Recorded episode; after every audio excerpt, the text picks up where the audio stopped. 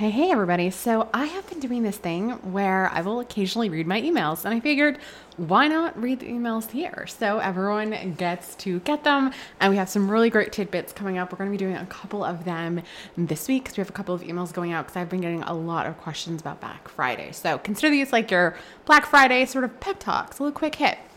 So the email goes, and I'll put a link to it down below here in any of the links mentioned. So last week, a fabulous listie, that's what we call the students enrolled inside of my course, Love Your List, asked if she could just start her Black Friday sale early. My exact response, it's your business. You're the boss, applesauce. And yes, I did steal that from my friend Lainey Lamar. She was amazing.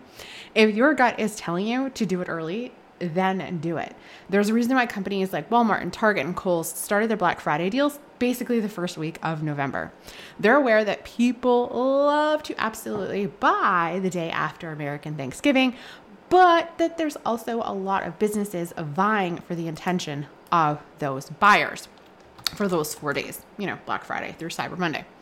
However, if your gut, going with your gut isn't really your thing or you're still not really sure, here is a short pro and con list to help you decide. Just remember to trust your judgment, okay? You cannot pick wrong here. You cannot pick wrong. Um, unless you decide to start early and not do the two things that we're going to mention at the very end of this email. So, very, very important that you uh, don't do the two things we're going to talk about. And we're going to talk about it here in this sort of podcast slash read along. So, and then it has a GIF from The Office. What are the pros? What are the cons? so, next one. If you're not sure about opening your Black Friday cart, ask yourself is everything ready? If your sales page and your sales emails are ready to go, chances are you can just go ahead and open up early. Now, I didn't say this in the email, but I mean, obviously, if you're going to be like, oh, is your inbox on fire from all your Black Friday emails? You're going to have to alter some stuff slightly. But I mean, all of your prep work is pretty much done. You could definitely 100% take a more relaxed approach. And I'm not asking you to email your people every single day for the next 14 ish, although honestly, that's when Cyber Monday is over. So it's not like you're going to be emailing them every single day for the next two weeks. Okay. Definitely take that more relaxed approach. And you can honestly just casually mention your Black Friday offer in your PS this week. Uh, hint, hint. And there's a winky face because I actually give you the link to my Black Friday offer. And there's a link down below this podcast thingy as well. So the sales page is live. Y'all can go for it if you want to. But we're going to talk more about it, you know in the days to come. Now, if you want to offer a super like early bonus, you can do that. If not, that is totally cool. If you did have a wait list and you want to let them in early, because say maybe you were only going to let them in, you know, on Tuesday next week, if you're listening to this in real time, and you've decided that you want to let them in now, because you know it's Monday at the time of this release, the 14th, then go ahead and do so. Okay. So that's just sort of the first thing. Do you have everything ready to go? Go ahead. I, I think that, that'd be a pro. Less ish, in parentheses, competition and more eyeball space. Sure, more big name retailers are opening their Black Friday offers a week early, but many creators and companies aren't. Places like Amazon are still holding out until Black Friday and Cyber Monday, which means less emails crowding your home slices inboxes this week, so we don't have to worry about yours getting lost in the shuffle. Now, obviously, if you're hanging out with me, chances are you're somebody's favorite, and your name is what they're scouring their inbox for. But I'm just saying, in case if their inbox gets too inundated. But you casually talking about it this week or potentially opening up early if that feels good to you. Again, if it feels good, you let's going for you. And here is the last one. It's just three for your pros and cons list. Buyers could be more hesitant to pull the trigger this early. Okay. There are definitely people on your email list who are going to get whiplash from scooping up your Black Friday offer so fast. Yay, action takers. But there's still to be people who are on the fence about which of their favorite creators they want to buy from this year. So if you do decide to open up early, don't let their curiosity and honestly FOMO of seeing what other creators are offering on Black Friday hurt your chances of helping them. Because again, and I don't say this in the email, but it's the truth. When people pay for things, they take things more seriously. And when they take things more seriously, then they get results. I'm going to probably add that to the email. So, if you do decide to open up early, even do like a casual open where it's just like, oh, here's a sales page if you want to check it out, do not close your offer before Black Friday.